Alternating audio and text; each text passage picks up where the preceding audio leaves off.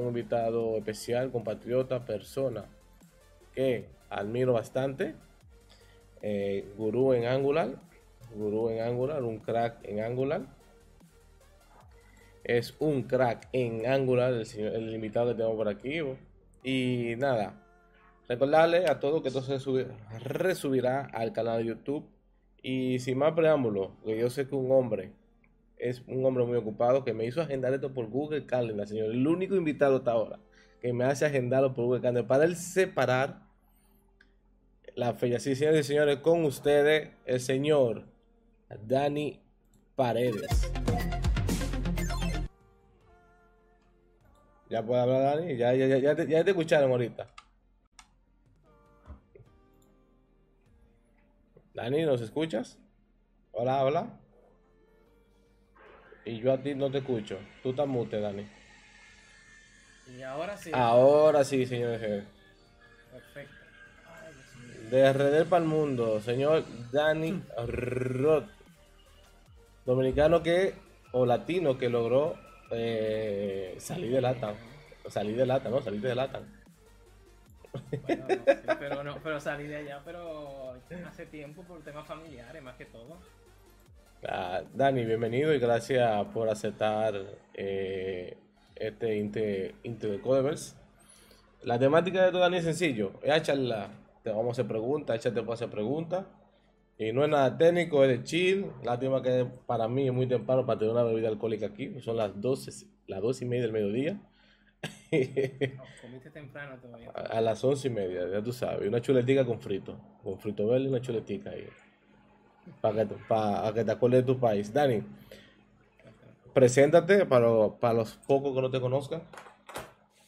Bueno, mi nombre es Dani Paredes. Actualmente trabajo para. Vivo en Barcelona. Soy de República Dominicana, específicamente de Villamella. Eh, vine a Barce- tengo Barcelona casi unos 11 años, creo. No recuerdo bien la fecha. Y bueno, eh, me he dedicado a Angular en los últimos años.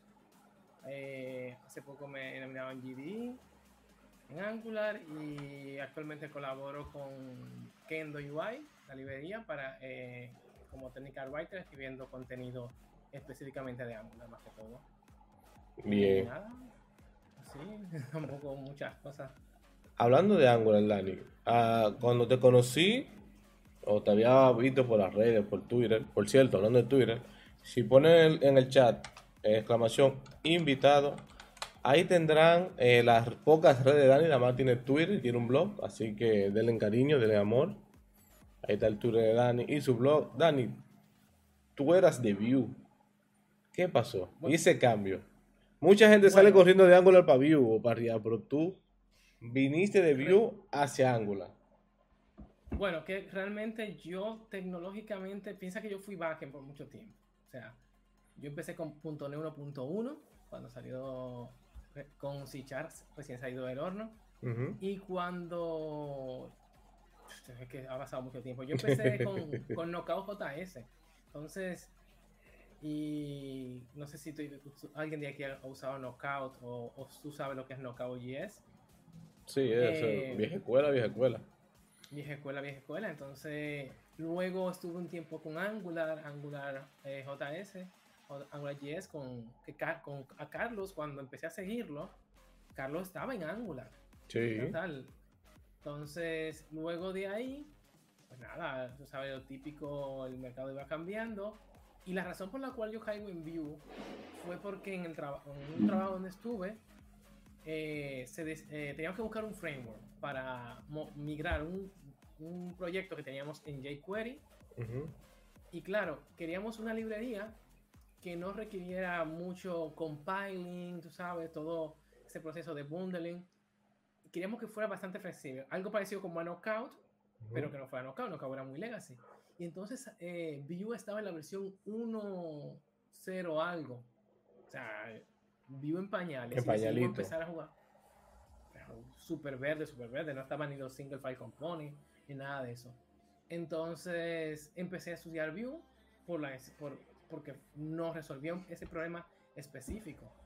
Y porque era realmente meter la librería en las páginas donde se utilizaba jQuery y ahí empezar a, escribir el, los componentes en línea directamente. Okay. y nada, estuve trabajando con Vue casi tres años y algo. Salió la versión 2 y ahora no, sé por qué versión va, se va por la 3. Sí, por la 3, por la 3. por la 3. 3 y, algo, pero va por la 3. Bueno, y en la versión 2, ah, el proyecto donde estaba decidieron cambiarme a, trabajar con Angular y realmente volver a Angular para mí fue increíble porque eh, primeramente me sentí muy cómodo. O sea, no sé, no creo que ahora mismo cambie porque por el trabajo, por tecnología, o sea, por framework sí me gusta mucho, entonces estoy muy contento. ¿Y qué, tú no puedes decir que te atrajo de Angular? ¿Qué dijo, tú el mío? No, una de las cosas que a mí me, me, me, no que me atrae de Angular, que creo que es de los puntos fuertes, es que los proyectos son predecibles. O sea, eh, todos los proyectos de Angular, si se guían de, de, de, las prácticas, pues realmente son predecibles. Entonces, una experiencia quizás no con buen sabor que yo tenía de Vue era que al Vue no tener piensa que empecé con Vue muy temprano. Entonces, quizá, a día de hoy ya hay un montón de... De fix. no solamente de fix, no, no, no, sino de que ahora el, el Vue CLI que, que tienen, pues te hace un scaffolding de, un, de, una estructura básica de un proyecto. Pero aún así no, no había como grandes escenarios de aplicaciones grandes como... Entonces, algo que a mí me, me, me, gusta de Angular es que Angular desde el principio, Angular es bastante estricto. O sea, o lo haces así o no lo haces. Entonces, eso es bueno y es malo. Es malo porque a veces, eh, al no ser tan flexible, cuando una persona nueva empieza a trabajar, los new joiners, se empieza a encontrar con ciertos problemas, eh, no problemas, sino con ciertos desconocimientos, no saber lo que es un, un, un ng module, que realmente ya en teoría van a, a dejar de ser necesarios, pero para una persona que entra, que, quiere crear un componente y verlo de una vez, cuando tiene que crearse un módulo, e, esa estructuración, ese orden que te exige Angular, de que si quieres eso tienes que inyectarlo, pues entonces te hace que cuando te mueves a cualquier proyecto, pues todas las cosas te suenen, independientemente de cualquier magia que la gente quiera hacer. Pero siempre tienen como una estructura base. Y esa, esa estandarización de tener también todo incluido, yo soy de los que creo que, que Angular es como cuando tú vas a eh, los frameworks son como los hoteles.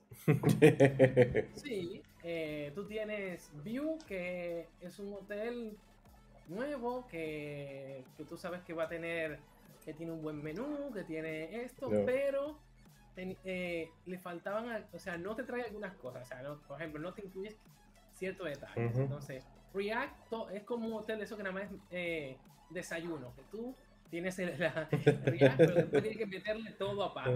Tienes que pagar comida, tienes que pagar cena, y lo otro. Angular es un, es un todo incluido. Lo, tiene su buen, la parte buena y la parte mala. Cuando tú vas a un hotel que es todo incluido, salirte de ese ecosistema, irte a cenar a un restaurante fuera, hasta te duele. Porque tú dices, uff, que tengo todo aquí.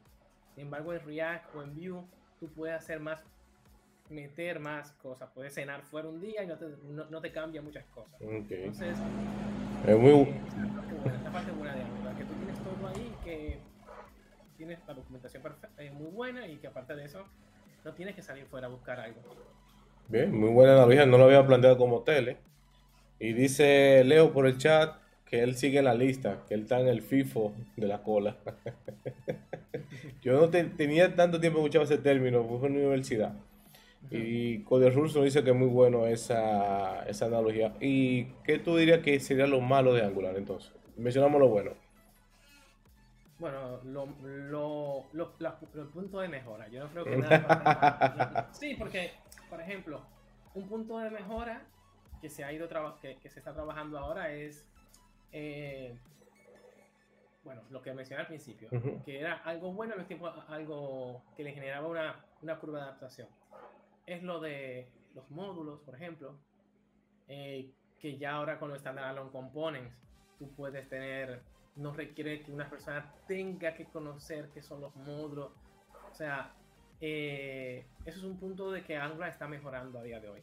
Otra cosa que, me, que Angular debería no, o sea, por, si tú quieres hacer cosas guay en Angular, te requiere aprender RX o RxJS, RxJS.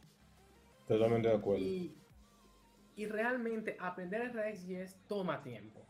Entonces, cuando una persona empieza a trabajar con Angular, y, luego, y aparte de que tiene que aprender eh, módulos, tiene que aprender RxJS, ya le estás poniendo para, una persona nueva, una persona que tenga años, pues simplemente lo estudia, lo aprende, pero con una persona nueva cuesta mucho, por eso es que ah, los new joiners, la gente que está empezando en, en el frontend, o React o Vue, y los últimos años mucho Vue porque Vue era hasta más fácil que React en muchas cosas. Sí.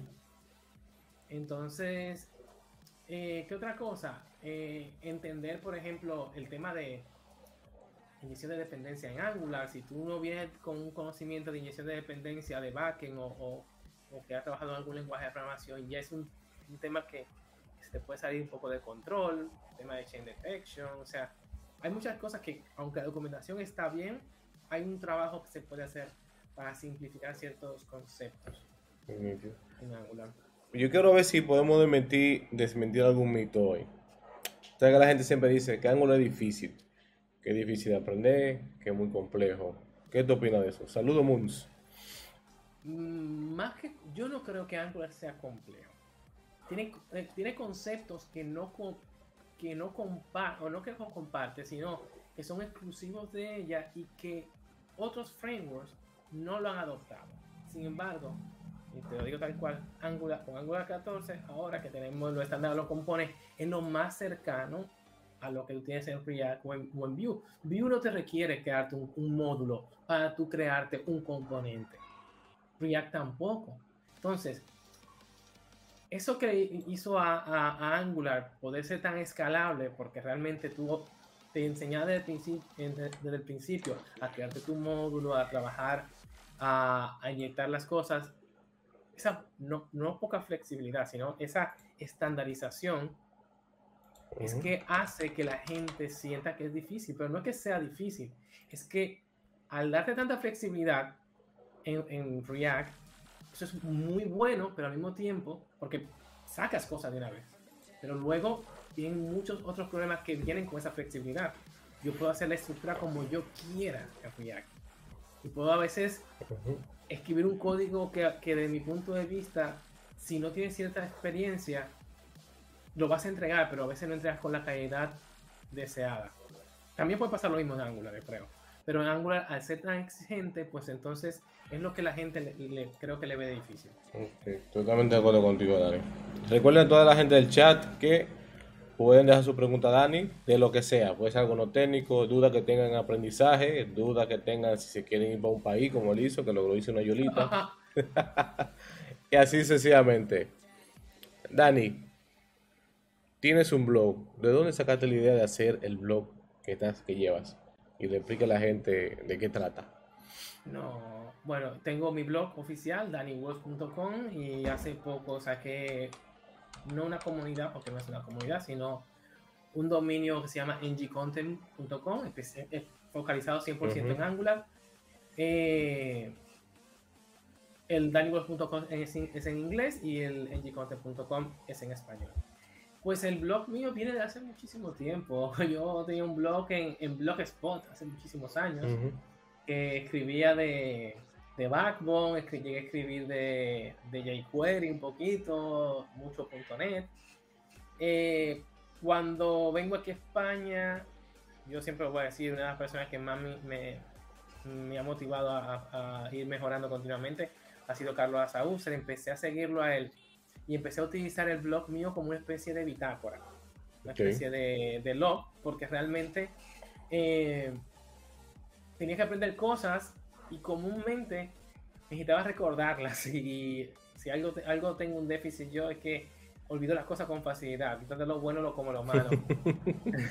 Mi esposa le encanta que a mí se me olvidan las cosas, entonces podemos pasar lo que sea y se me olvidó. Pero empecé a escribir eh, en español inicialmente. Eh, y, y, luego, cuando empecé a trabajar con, con Vue, aunque a día de hoy en mi, en mi, blog casi no hay nada de Vue, realmente no hay nada de Vue a día de hoy. Eh, decido empezar a escribir en inglés porque tenía, empecé a hacer amigos en Holanda y Bélgica y ellos no entendían lo que yo escribía. ¿Qué, qué carajo tú estás eh, tratando de decirlo? Entonces, ojo, que cuando empecé con Vue no había la documentación de Vue ahora, bueno, ahora y ya hace un tiempo atrás es súper buena. Pero en aquel tiempo no habían como tantas cosas y yo quería, por ejemplo, entender el concepto de las computers y todo eso. Era como, uh. Y llegó un momento en que yo empecé a decir, no, déjame escribir en inglés, porque escribiendo en inglés, pues me sirve tanto a mí como le sirve a ellos. Y ahí fue cuando empiezo a escribir más o menos con cierta frecuencia en el blog. Y, poco a poco pues me, me acostumbré. A mí me gusta muchísimo escribir, por eso no tengo ni canal de YouTube, ni, ni muchas redes sociales. Yo, mi blog, para escribir las cosas como las voy viviendo. o como las voy, pensando. ahí, ahí te quería preguntar. Te hemos visto dando charlas últimamente, te hemos visto más a la luz, tener, bueno, en conjunto contigo estamos con el desahogo. Eh, te vi en G Dominican hablando sobre directivas. Piensa, Dani, sacar canal de YouTube, Twitch. A día de hoy no, la verdad. Por, por primeramente, eh, sí, mm, de algo que quizá puedo profundizar un poco más, mi día a día es Angular y para yo sacar un canal mejor voy como hago, como estaré creo que el 8 de octubre en el canal de Besael. La razón por la cual ahora mismo estoy yendo, como en el caso tuyo aquí, como en la charla de, que tendré con Besael o creo otras más que vienen por ahí, es porque me la han pedido y yo digo, pues bueno, lo, a, a, día de hoy yo continúo escribiendo, que es donde me siento más cómodo. Desahogo Tech, más que todo, es porque uno no doy la cara, o sea, no, no, hay una cara directamente. Eh, pero a, a, día de hoy yo sigo escribiendo, que es donde me siento más cómodo. A mí me gusta escribir, yo creo mucho que. Yo creo que cada quien tiene su nicho. Tú tienes un nicho en Twitch, eh, Besael tiene su nicho, Leifer también. A mí me gusta escribir porque no todo el mundo a veces tiene la posibilidad de, de, de ver videos. A veces me gusta, no sé, me gusta escribir y, y, me va a mejorar. Y me ha ido, o sea, gracias a escribir, pues he logrado eh, ir haciendo otras cosas. Okay. Mira, por aquí el chat dice que si te puedes presentar nuevamente, que llegaron tarde al stream. no, Dani Paredes. Eh. Dani Paredes. Ah, por cierto, muy humilde, él no lo ha dicho. Él no lo ha dicho. Él es GDE, señores. GDE de Angular. Google Developers. Hey, no, GD, GD. GDG, GDG. ¿Cómo llegaste a GD? ¿Cómo fue tu camino ahí? ¿Qué se necesita? No, realmente, eh, bueno, el tema del GDE es algo que yo realmente ni lo esperaba, ni estuve trabajando directamente para eso. Que, aunque en la mayoría de videos de la gente que, que sea GD te van a decir eso. No, es algo, realmente fue algo que yo no me esperaba. Primeramente porque coincidieron las cosas. O sea, yo creo más en, y eso creo que también lo, hemos hablado en el, en el podcast de, de. Hay cosas que tú haces sin ir buscando esa meta. Uh -huh. Entonces, cuando yo empiezo a escribir, empiezo a tener muchas visitas en, mi, en el blog en inglés. Entonces, empecé a hablar con ciertas personas. Tinda Shanner, el creador de uno de los maintainers de, de, de Angular Testing Library. Eh, empecé a crear contenido y empiezo, eh, empiezan a solicitarme que si podía los artículos míos publicarlo en una comunidad que se llama This is Angular, que la lleva, uf, no, recuerdo el nombre de los tíos ahora. Eh, y entonces empiezo a, a como a, a, ciertas personas de la comunidad a conocerme. O sea, entonces, claro, de una forma u otra, no es que tú agarres y te digas, a partir de mañana voy a poner a hacer un video diario porque yo soy GD, no. eh, hay, hay, una cosa que es el reconocimiento sin que tú lo esperes. Por ejemplo, yo hace unos minutos justamente hablaba con, con Tim Shanner eh, sobre ciertos temas y le decía a él que, por ejemplo, la, la, charla que yo di ahora de directiva fue gracias a un artículo que él escribió, que yo hice la traducción en español en el blog de Indie uh -huh. Content. Y él me decía, oh, gracias por eh, hacer que nuestro contenido llegue a un público más... Uh -huh. eh, porque hay mucho contenido en inglés que no está en castellano. Hay mucho, Entonces, hay poco contenido eh, hispanohablante realmente ahora mismo. No, hay contenido, pero contenido de extrema calidad. Cuando yo digo extrema calidad, es como lo que llaman, o sea, canela pura o, realmente bueno, bueno, bueno. O sea, Tina Channel es el, el maintainer de Angular Testing Library. Entonces, ese tío cuando escribe, yo lo recomiendo. Eh, bueno, luego te pasaré el link de, su blog. Eh, o sea, ese tío hay que leerlo. Entonces, hay mucha gente, pero esas personas escriben puramente en inglés. Entonces, hay una pérdida de contenido ahí que tú no tienes el, acceso a él. O, por ejemplo, el mismo Lars, que ha colaborado con un montón de cosas. Son personas que escriben muy bien, pero está solamente en inglés. Entonces, cuando empecé a llevar contenido de ellos de, de inglés a español, eso me hizo ayudar un poco más a la comunidad. Y luego que muchos artículos que yo escribía, lo escribía enfocado a cómo yo le explicaba a algunos compañeros que tenía de, de, de curro Angular. Entonces, creo que todo ese trabajo en sí, o sea, el, el, resumen de todo eso, el, reconocimiento de la misma comunidad, pues hace que tú, que ellos te, te reconozcan.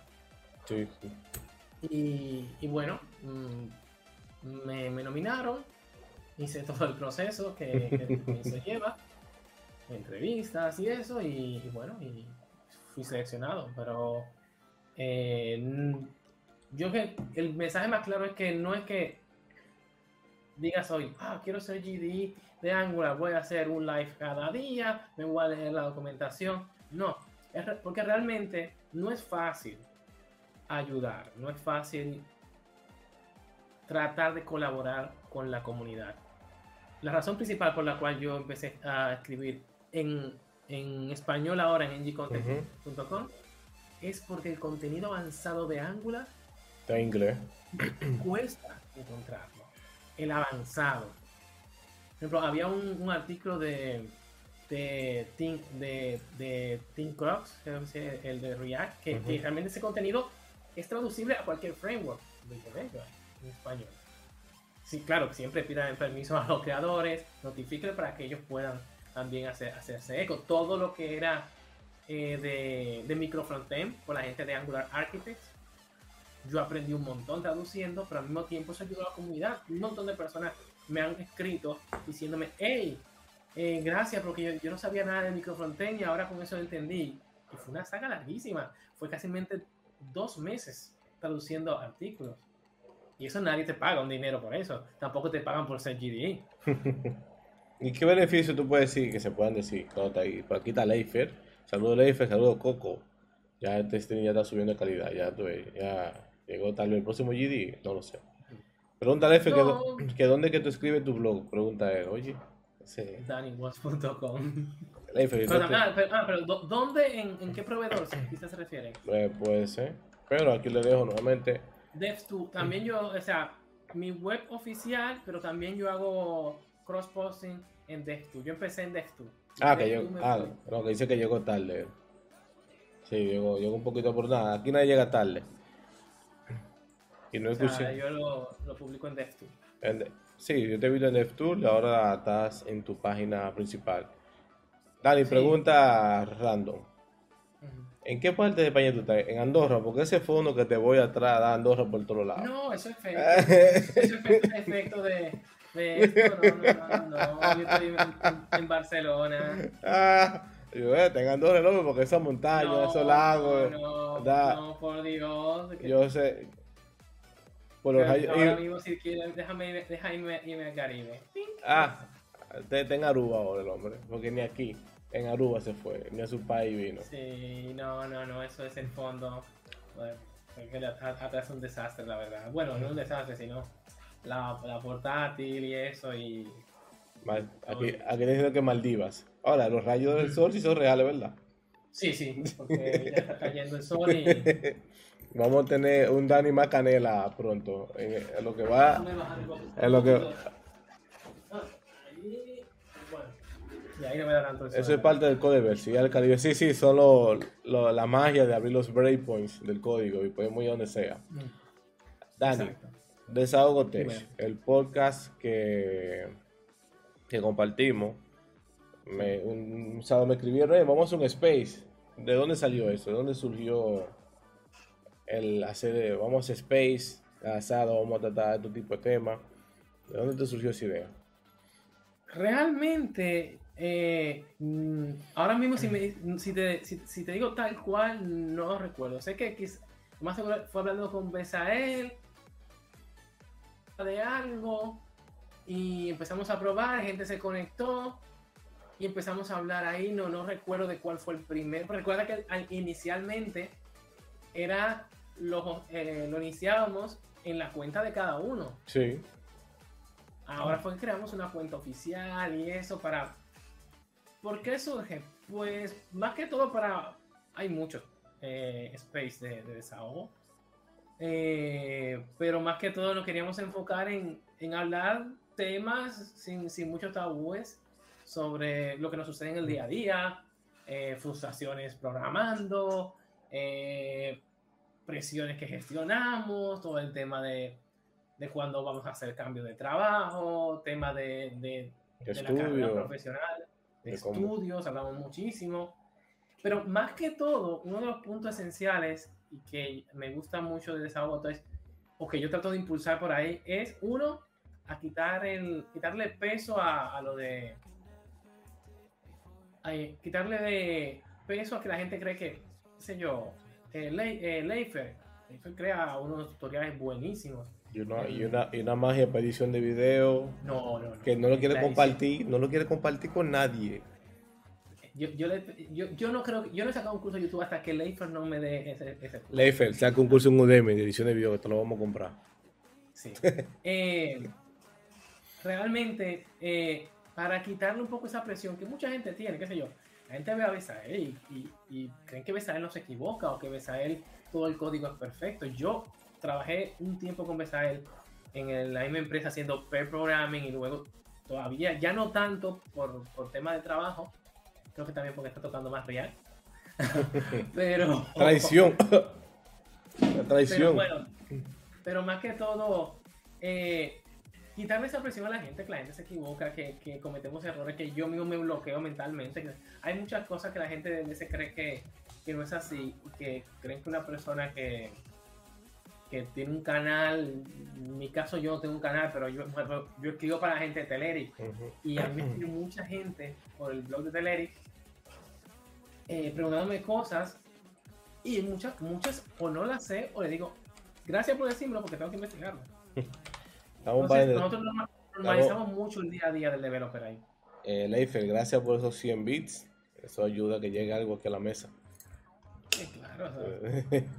un, un 22 está, está poniendo bit. Un 22. Imagínate el 30 cuando todo. Bueno, wow. ¿Qué día que hay 30? Va a ser directo ese día tempranito, que no se me duerma. y lo lindo es que muchos no saben, es que el nombre de desahogo salió por un relajito de nosotros, que sí. donde tú mismo desa- como que te alteraste, te subiste con un tema, versus a él, y comenzamos por ahí, se desahogó Dani, entonces ahí creo que ahí fue que se quedó el nombre de desahogo Tech. No, yo, yo no- creo que fue eh, en una situación cuando estábamos hablando de, del tema de... Eh, ah, de la consultoría. No, no, fue antes de la consultoría. Fue lo del desahogo tech, vino... No, no, fue la consultoría, me lo dice Leifer, que yo estaba Ah, robótico. fue la consultoría. Sí, sí, sí, ahí fue. yo sé que yo, yo un día me, alteré también cuando yo dije, claro, porque la gente cree que Carlos se equivoca y le mete una presión. No, y no. dicen, Carlos, un curso de esto. Porque yo a veces me altero en, en el, en el space y A- La suerte que a veces, la suerte, que no es siempre. Pero Leifer me confirma que sí, que fue, que fue la consultoría. Que, Ah, que vino el pleito. Hablando de eso, de esa imagen que muchos ven en YouTube, que ven que el programador o el que da el video no se equivoca. ¿Qué tan alto tú crees que, o qué tan mal se ha venido eso? Es decir, versus Leifer, versus Besael, yo hago live coding. Donde tú programas normal, te equivocas. Imagínate tú programaste con, con seis gente viéndote y tú no encontrar ese error. Eh, ¿Qué tú decís? ¿Qué tan falso se ve? No falso. Esa imagen de que no me equivoco se ha, sobrevalorado, yo creo que esa es la palabra. ¿qué tanto tú crees los versus a la persona como yo, como Dani Rock que está por ahí, que hacemos live code? Que esa gente ve un video de Besael que no se equivoca y me ven a mí cogiendo lucha con un componente. Lo primero es que Besael, se, como todo el mundo, se prepara. O sea, el, el video que sacó Leifer hace poco de, de lo que creo que de Microfrontend con, con React, eso le tomó una preparación. Una preparación de varios días o de, hasta varias semanas. Y horas de grabación. y horas de grabación y de edición y de que... Entonces, ¿qué sucede? Eh, déjame cambiar el... El, fondo. Sí, sí. Vamos para Dani Tierra 88. Aquí Dani. Vamos a acá. Uy, qué romántico. Me puso romántica la vaina. Sigo, Dani, soy un hombre casado, por si acaso. Sí, yo, yo también. eh, ¿Qué sucede? La, eh, muchas personas creen, primeramente, que el que crea un contenido se puede equivocar. Una persona igual que, que tú, que está aprendiendo o que realmente, aunque toques algo diario, no no, eso no quiere decir que obligatoriamente tenga que saberlo. Yo trabajo con la documentación de Angular al lado directamente. Entonces, ¿qué sucede? Hay muchos youtubers o personas que ven eh, que el otro no se, que, no se equivoca y como no se equivoca, se sienten mal. Pero el tema no es que se sientan mal. El tema es que si el otro se equivoca, lo juzgan.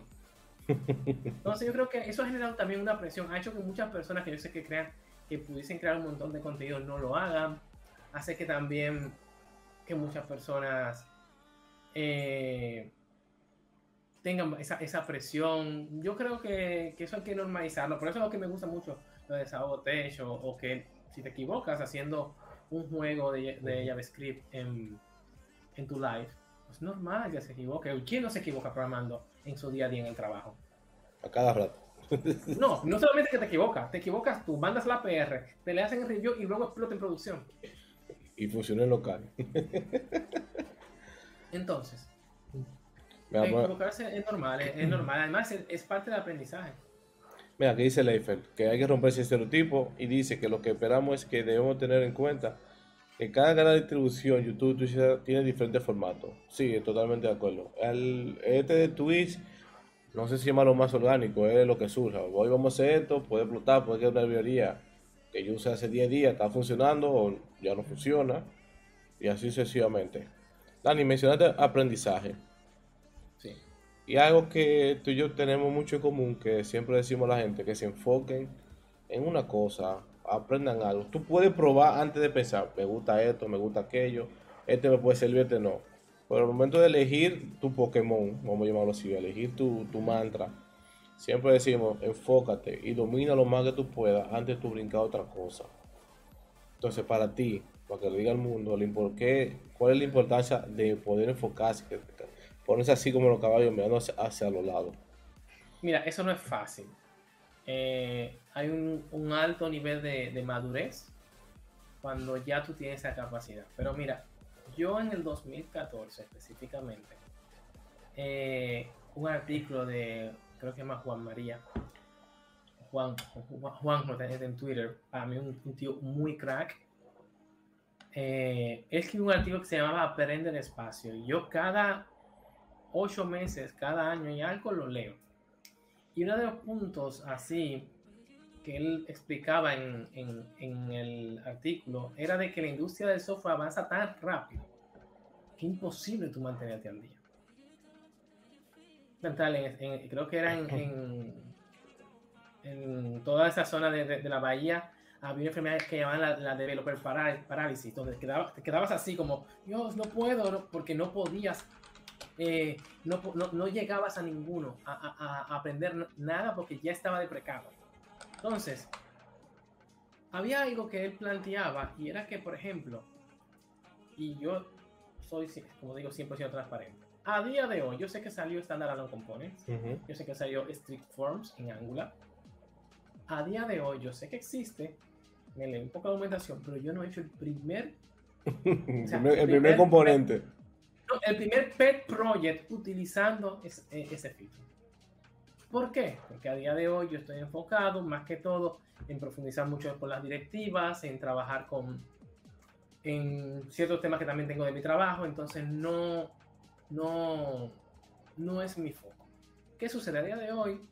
Tú ves que una persona quiere empezar a programar, pero dice, no, aprende Python, aprende inteligencia artificial, aprende React, aprende eh, AWS, aprende Docker. Yo vine a aprender Docker el año pasado. Y a mí no me da vergüenza. Y yo, y yo trabajaba y yo, yo, no sé Docker todavía. Yo no sé Docker todavía. Yo aprendí Docker cuando lo necesité. O sea, yo lo que no puedo es que, por ejemplo, K8, Kubernetes, yo ahora tendré que mirar, empezar a mirarlo. Yo sé que existe, pero yo no sé trabajar con él. En mi trabajo ya, ya dijeron que nos vamos a mover para allá, que esto que lo otro, que lo que compuso es suficiente. Pues entonces yo ahora me enfoco en eso. Entonces, que hay, haber tanto ruido y también que hay muchas personas, por ejemplo, una persona que quiere entrar al mercado y le han dicho que tú consigues trabajo a los dos meses, pero luego cuando se mete a programar dicen, ah, que en la, prueba dijeron, pero tú sabes React, sí, uh, sí, muy bien, pero tú no sabes eh, View, ah, tenía que saber View, sí, entonces empieza a, a a picotear, a, brincolear, brincolear de aquí para allá. Abrir demasiados frentes. Terminas sabiendo tanto que no sabe nada. Por eso, señores, eh, siempre bueno. Y eh, bueno, muchos no lo saben, otros sí. Yo estaré dando la semana que viene una charla en programación español y en Gentleman Programming haré la misma charla. Y es como tips que me hubiera gustado saber antes de iniciar. Y algo que yo voy a mencionar es, cuando tú vayas a elegir un lenguaje de programación, pregúntate qué tú quieres hacer con la programación y busca un lenguaje que te permita hacer eso y extender un poco más. Por eso, ah, yo quiero eh, hacer web. Yo no, aprender JavaScript, ¿por qué? Porque JavaScript te sirve. Si un día necesitas hacer un backend, sigue en tu stack. Creo que una vez hablamos tú y yo, creo que en solo. Y eh, sigue en tu stack porque si yo quiero hacer una aplicación móvil, tú con JavaScript lo puedes hacer. La puedes hacer móvil con, con implementando a John, incluso sin usar Angular. Con vainilla tú lo haces. Pero imagínate ah, que quiero hacer una aplicación móvil y vas a aprender Flutter, ¿está bien? O React Native. Pero para React Native tienes que saber React. Entonces ahí ya comienza, tú olvidarte de lo que tú estabas puliéndote y para irte para otro lenguaje totalmente diferente. Entonces, como tú dices, tratar de saber tantas cosas, te vas a quedar sin saber nada. Siempre es bueno tener un enfoque en qué tú quieres hacer, con qué lo vas a hacer y cuál sería como tu alcance para hacer todo eso. Y lo más importante es que mientras más, por ejemplo, muchos dirán, pero si haces así y mañana Angular fracasa, pues te quedas sin trabajo. Mira, eso es algo que mucha gente dice, no, no, es que hay que saber de todo porque nunca sabe qué, qué se va a desprecar. Cuando un producto viene a desprecarse, yo antes de programar con C yo empecé con Visual Basic. A día de hoy, a día de hoy, se sigue usando. se sigue usando. Hay algunos, algunas empresas que tienen un montón de migraciones de Visual Basic. Así, Santal. Se paga muy bien que sepa Visual Basic porque nadie lo quiere tocar ni con un palo. Nadie, nadie. Y, buscar gente que, que, traduzca las lambda expression en, que se escriben en Visual Basic. Así, chat, la marinera. Entonces, cuando yo no quiero decir que yo estoy mirando otras cosas, pero a día de hoy mi enfoque total está en Angular, porque es lo que yo necesito para trabajar hoy. Tú me hubiese hecho esa esta misma pregunta hace eh, cuatro años atrás, sí, cuatro años más o menos, yo estaba en Vue a tope, porque era con lo que yo trabajaba. Yo le digo un consejo a la gente, estudie lo que, con lo que usted trabaja. Y a menos que tú estés trabajando con jQuery, pues por ende no vas a estudiar jQuery. Pero es muy importante si tú puedes combinar tu trabajo con el estudio, porque cada día que estudies te, simplifica un problema de tu trabajo. Y en mi caso yo sigo, sigo trabajando con Angular, pues sigo estudiando Angular. no voy a ponerme ahora a hacer un, curso de React, pero si mañana, por cosas de, de, mercado, tengo que aprender React o me tengo que ir a un cliente a trabajar con React, pues yo me pondré a estudiar React. Dice Coco, elegí la velocidad en programación, por eso que aprendí a Assembler. Mira, eso que tú dices, eh, ah, que esto se va a deprecar. señores, una cosa es que el dueño de la plataforma, el, lenguaje, la librería, mira, es hasta hoy, no significa que hasta ahí va a morir. Porque para las empresas, para todo lo que usa X cosa, eh, cuesta un dinero cambiar. La gente tiene que entender que cuesta un dinero el cambio. El cambio, como el de aquí, cuesta, cuesta un dinero. Entonces, que Dani tenga un producto, vámonos al ejemplo clásico de siempre, los bancos.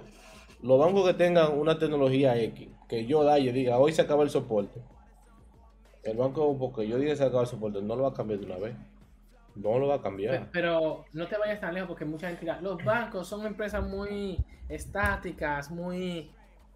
Yo trabajaba en una empresa que teníamos una aplicación hecha en Angular, en la versión en aquel momento Angular 10. Bueno, cuando entró Besael estaba en Angular 8, Angular, eh, Besael la dejó en la 10 y yo creo que yo la dejé en la 12. Pero teníamos un módulo que era el, por el cual más pagaban, era una, una como especie de startup. Un módulo de visualizaciones que estaba en Angular JS. Y justamente no en la 1.5X, que creo que todavía le queda un poquito de soporte Ah, o sea, soporte mínimo. Angular JS, te diría ahora mismo. Si no, en Angular, en Angular JS 1.3, que no tiene ni componentes. Ah, tú Mira, sabes. El, soporte de, de, de, JS terminó justamente este año, en enero del 22. ¿Y la empresa cuándo decidió cambiarlo? Pues cuando ya vio que eso soporte estaba acabando, porque ese módulo costaba tanto hacerlo desde cero Cabe que buscar otro equipo aparte para darle lo que voy haciendo, para poder hacer la migración. Exactamente. Bueno, no, pero que te digo que las cosas no cambian de un día para otro. Mañana te pueden decir que, que Redux está deprecado, pero porque esté deprecado mañana no quiere decir que, que, Ahí mismo. va a desaparecer. ¿no? Sino, las empresas definen una estrategia de migración y comúnmente en esa estrategia de migración no solamente que la persona sepa la nueva tecnología, es que también tenga la capacidad de entender lo que existía para llevarlo ahí. Totalmente de acuerdo. Dani, los hypes de tecnología. ¿Qué, que, hay, que tener cuidado con ellos. ¿Y por qué? ¿Por qué? Eh, ejemplo vivo, vivido en carne propia, Cyberlight de Microsoft. No sé si alguien... Uh, eso 2013 o 2012. Cyberlight era el Hypes. O Deno. De, Deno. Deno. alguien que no me atrevo a decir que, pero no me quiero mojar mucho ahí, pero es una sensación mía. Esbel, Esbel salió y dijeron que se iba a matar a todo el mundo. ¿Dónde está Esbel ahora? Ah, mira, dice, dice, el F, dice el F que Quick también. Uy, uy, uy, uy. Ey, ey, así no, así no, Leife. Leife, así no. Pero Dilo eso en, tu canal. Exacto, el tuyo aquí no. Dilo en tu canal, ¿por qué? No, aquí? no, no, te baneo porque donaste los 100 bits. que lo diga en su canal. No, pero por ejemplo, yo no me voy a mojar con Quick. Pero por ejemplo, pero, pero por ejemplo, Svel no, eh. salió que iba a cambiar el mundo, que eso iba a ser. A día de hoy no es, no es entre los principales tres caballos. View ha sido por diferencia el que más mercado ha comido. Pero en la situación de Vue se dio algo que pocas veces coincide. Uno, la situación que se dio con Angular, de que Angular hubo en esa crisis de Angular 4, que realmente dio mucho problema, no problemas y que realmente fue difícil esa transición. Angular 2 ya empezó, chocó mucho a la comunidad, uh -huh. mucha gente entonces hicieron el switch a React y React en esa época tuvo el tema de, de los copyright, de que si tú desarrollas un proyecto con React, pues eh, Facebook podía tener... entonces, ese vacío legal que había, que luego lo arreglaron, hizo que mucha gente cuando saliera Vue, que en ese momento fue que salió React también, por el tema de performance, pero también por, por la alternativa a que no fuese mantenido por Facebook, eh, hizo que en ese momento de vacío, donde las dos, los dos principales caballos tenían problemas, entonces sale esa nueva alternativa. Ahora, ¿qué problema tiene Node o tenía Node en el mercado? Ninguno. Hasta ahora. Sacas una alternativa Node entonces el, mercado no, te acepta. NPM, YAR, que ha, tenido bastante acogida, pero YAR tiene acogida por, la gente de React. Pero yo no he visto a nadie que trabaje con Node que use YAR como, como package manager. Mm, true, totalmente. Mm, o sea, YAR funciona porque por defecto eh, React te, te, te empuja ahí. Ahora también puedes utilizar el Angular CLI con Jar, por si no lo sabías. Dice el FPNPM también. la FPNPM está buscando, buscando, buscando como chisme en el chat. No, lo que está buscando es como que, que, los, los, los, defensores de esa tecnología luego empiecen a darle No, que, que no, no, que no cancelen en Twitter, que no le den like al video cuando se suba a YouTube. Que no vayan al podcast, que no vayan a yo creo que Hay que tener cuidado con, con, la tecnología cuando, cuando vienen, cuando, por ejemplo, F Sharp, que salió en .NET, también desapareció. Entonces hay que tener más cuidado. Java, ¿cuántos años dijeron que se, no, Java iba a desaparecer y ahora está...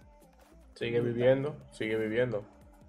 Entonces hay que saber elegir en quién tú apostar. No es fácil hacer la elección, eh, pero también el mismo mercado te va dando tips lo que a mí eh, nunca se ha quitado ese ejemplo de, de Deno con No. Yo conozco un grupo de personas que estaban con el corre-corre, que vamos a cambiar, que vamos ya, que mira que esto. Y yo, señores, si hubiera sido yo que digo, mira, esto va a ser tu idea, no, ni caso me hace. Ni caso. Me cancelan en Twitter. Dice Dani Ross, se metieron con, con mi spell, se va a una esquina a llorar. Y Coco dice por aquí. Eso me pasó con Ria cuando empecé con las clases. Me dijeron, ya no más, ahora vamos con los hooks y después con los avión. Yo creo que cada librería, cada framework tiene su fin. Entonces aquí viene una pregunta pie para darle. ¿Existe el mejor lenguaje o la mejor librería? ¿O cada una tiene, tiene su fin, tiene su público? Yo creo que existe el que resuelve tus necesidades y al que tú te adaptas más que todo.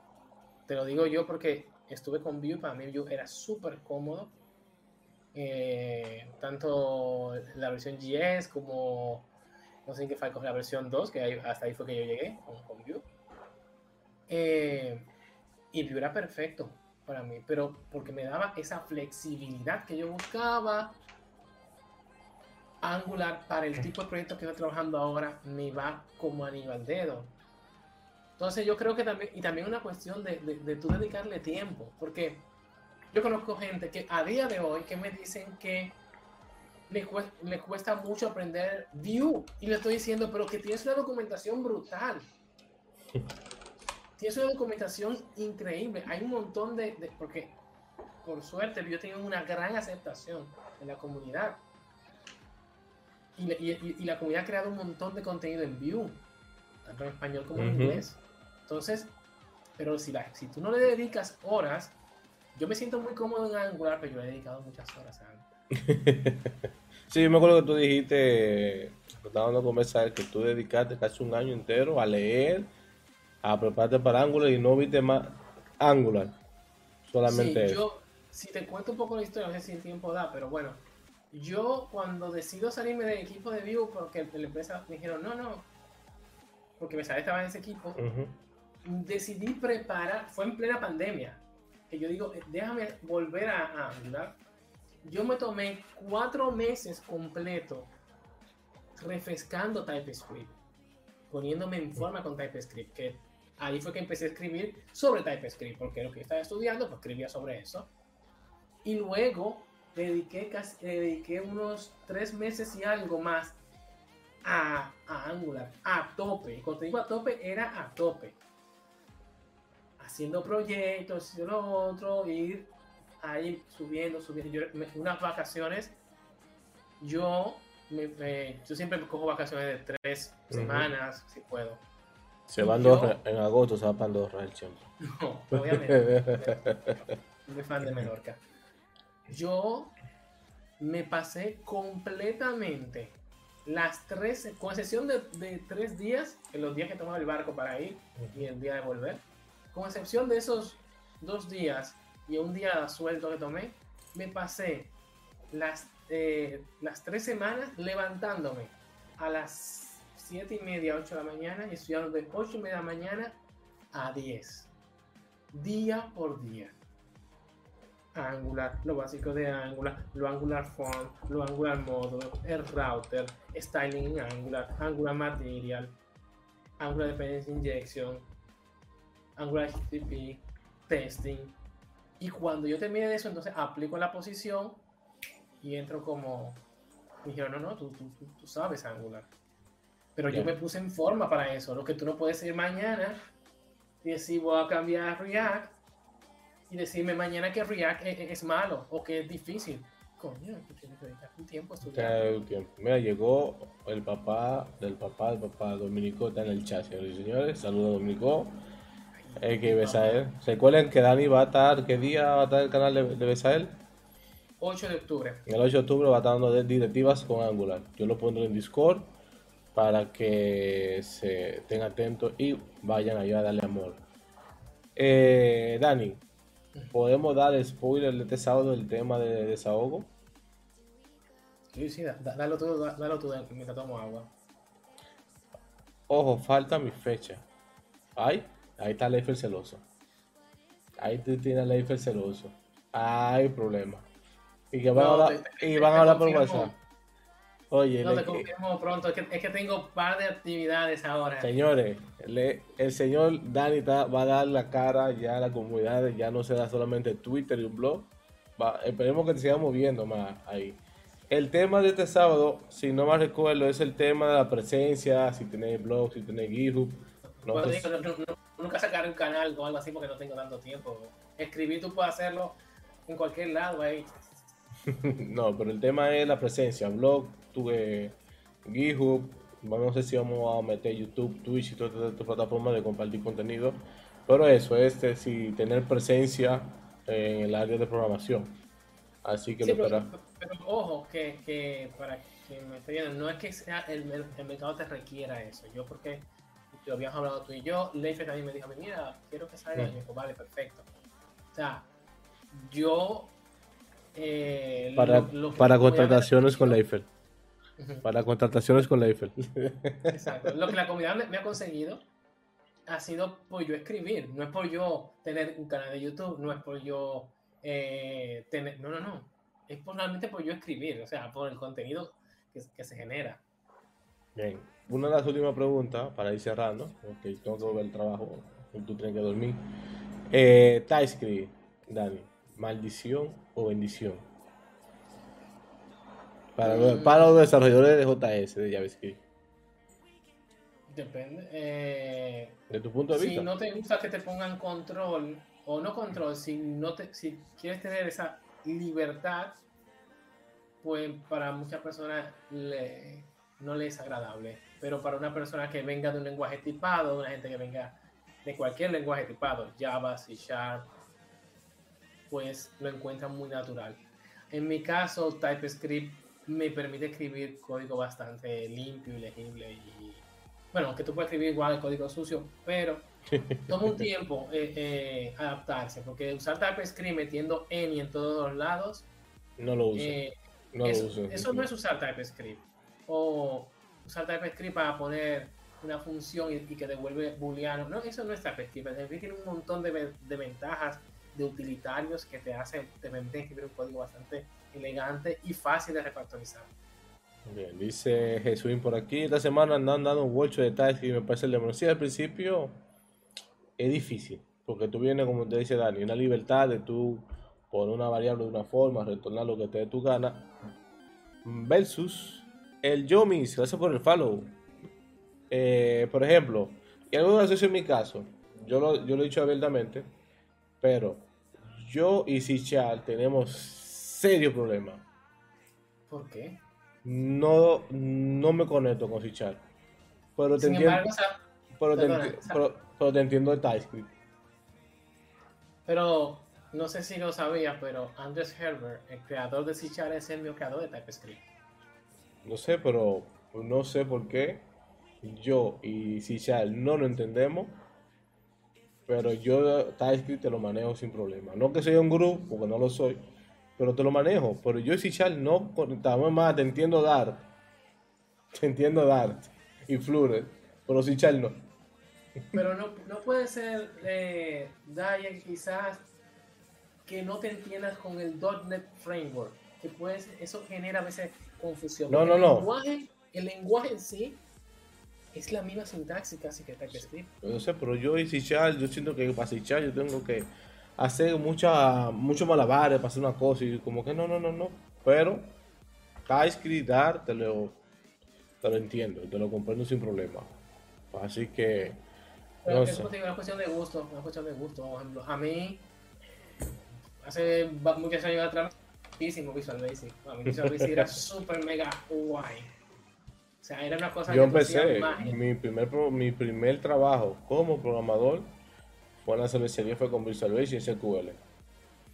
Que yo estaba practicando JavaScript y me dice, hey, ¿tú qué este trabajo? Y yo, bueno, vamos a darle. si yo conocí Visual Basic, yo después del trabajo llegaba a mi casa a leer a ver qué es lo que yo iba a hacer con esto, porque no entendía. Y para todos los nuevos que están llegando, que veo gente nueva en el chat saludando, tenemos a Heavy Cerebro, que no es nuevo, pero tenemos a Alex Fu. Eso me acuerda Street Fighter, no sé por qué.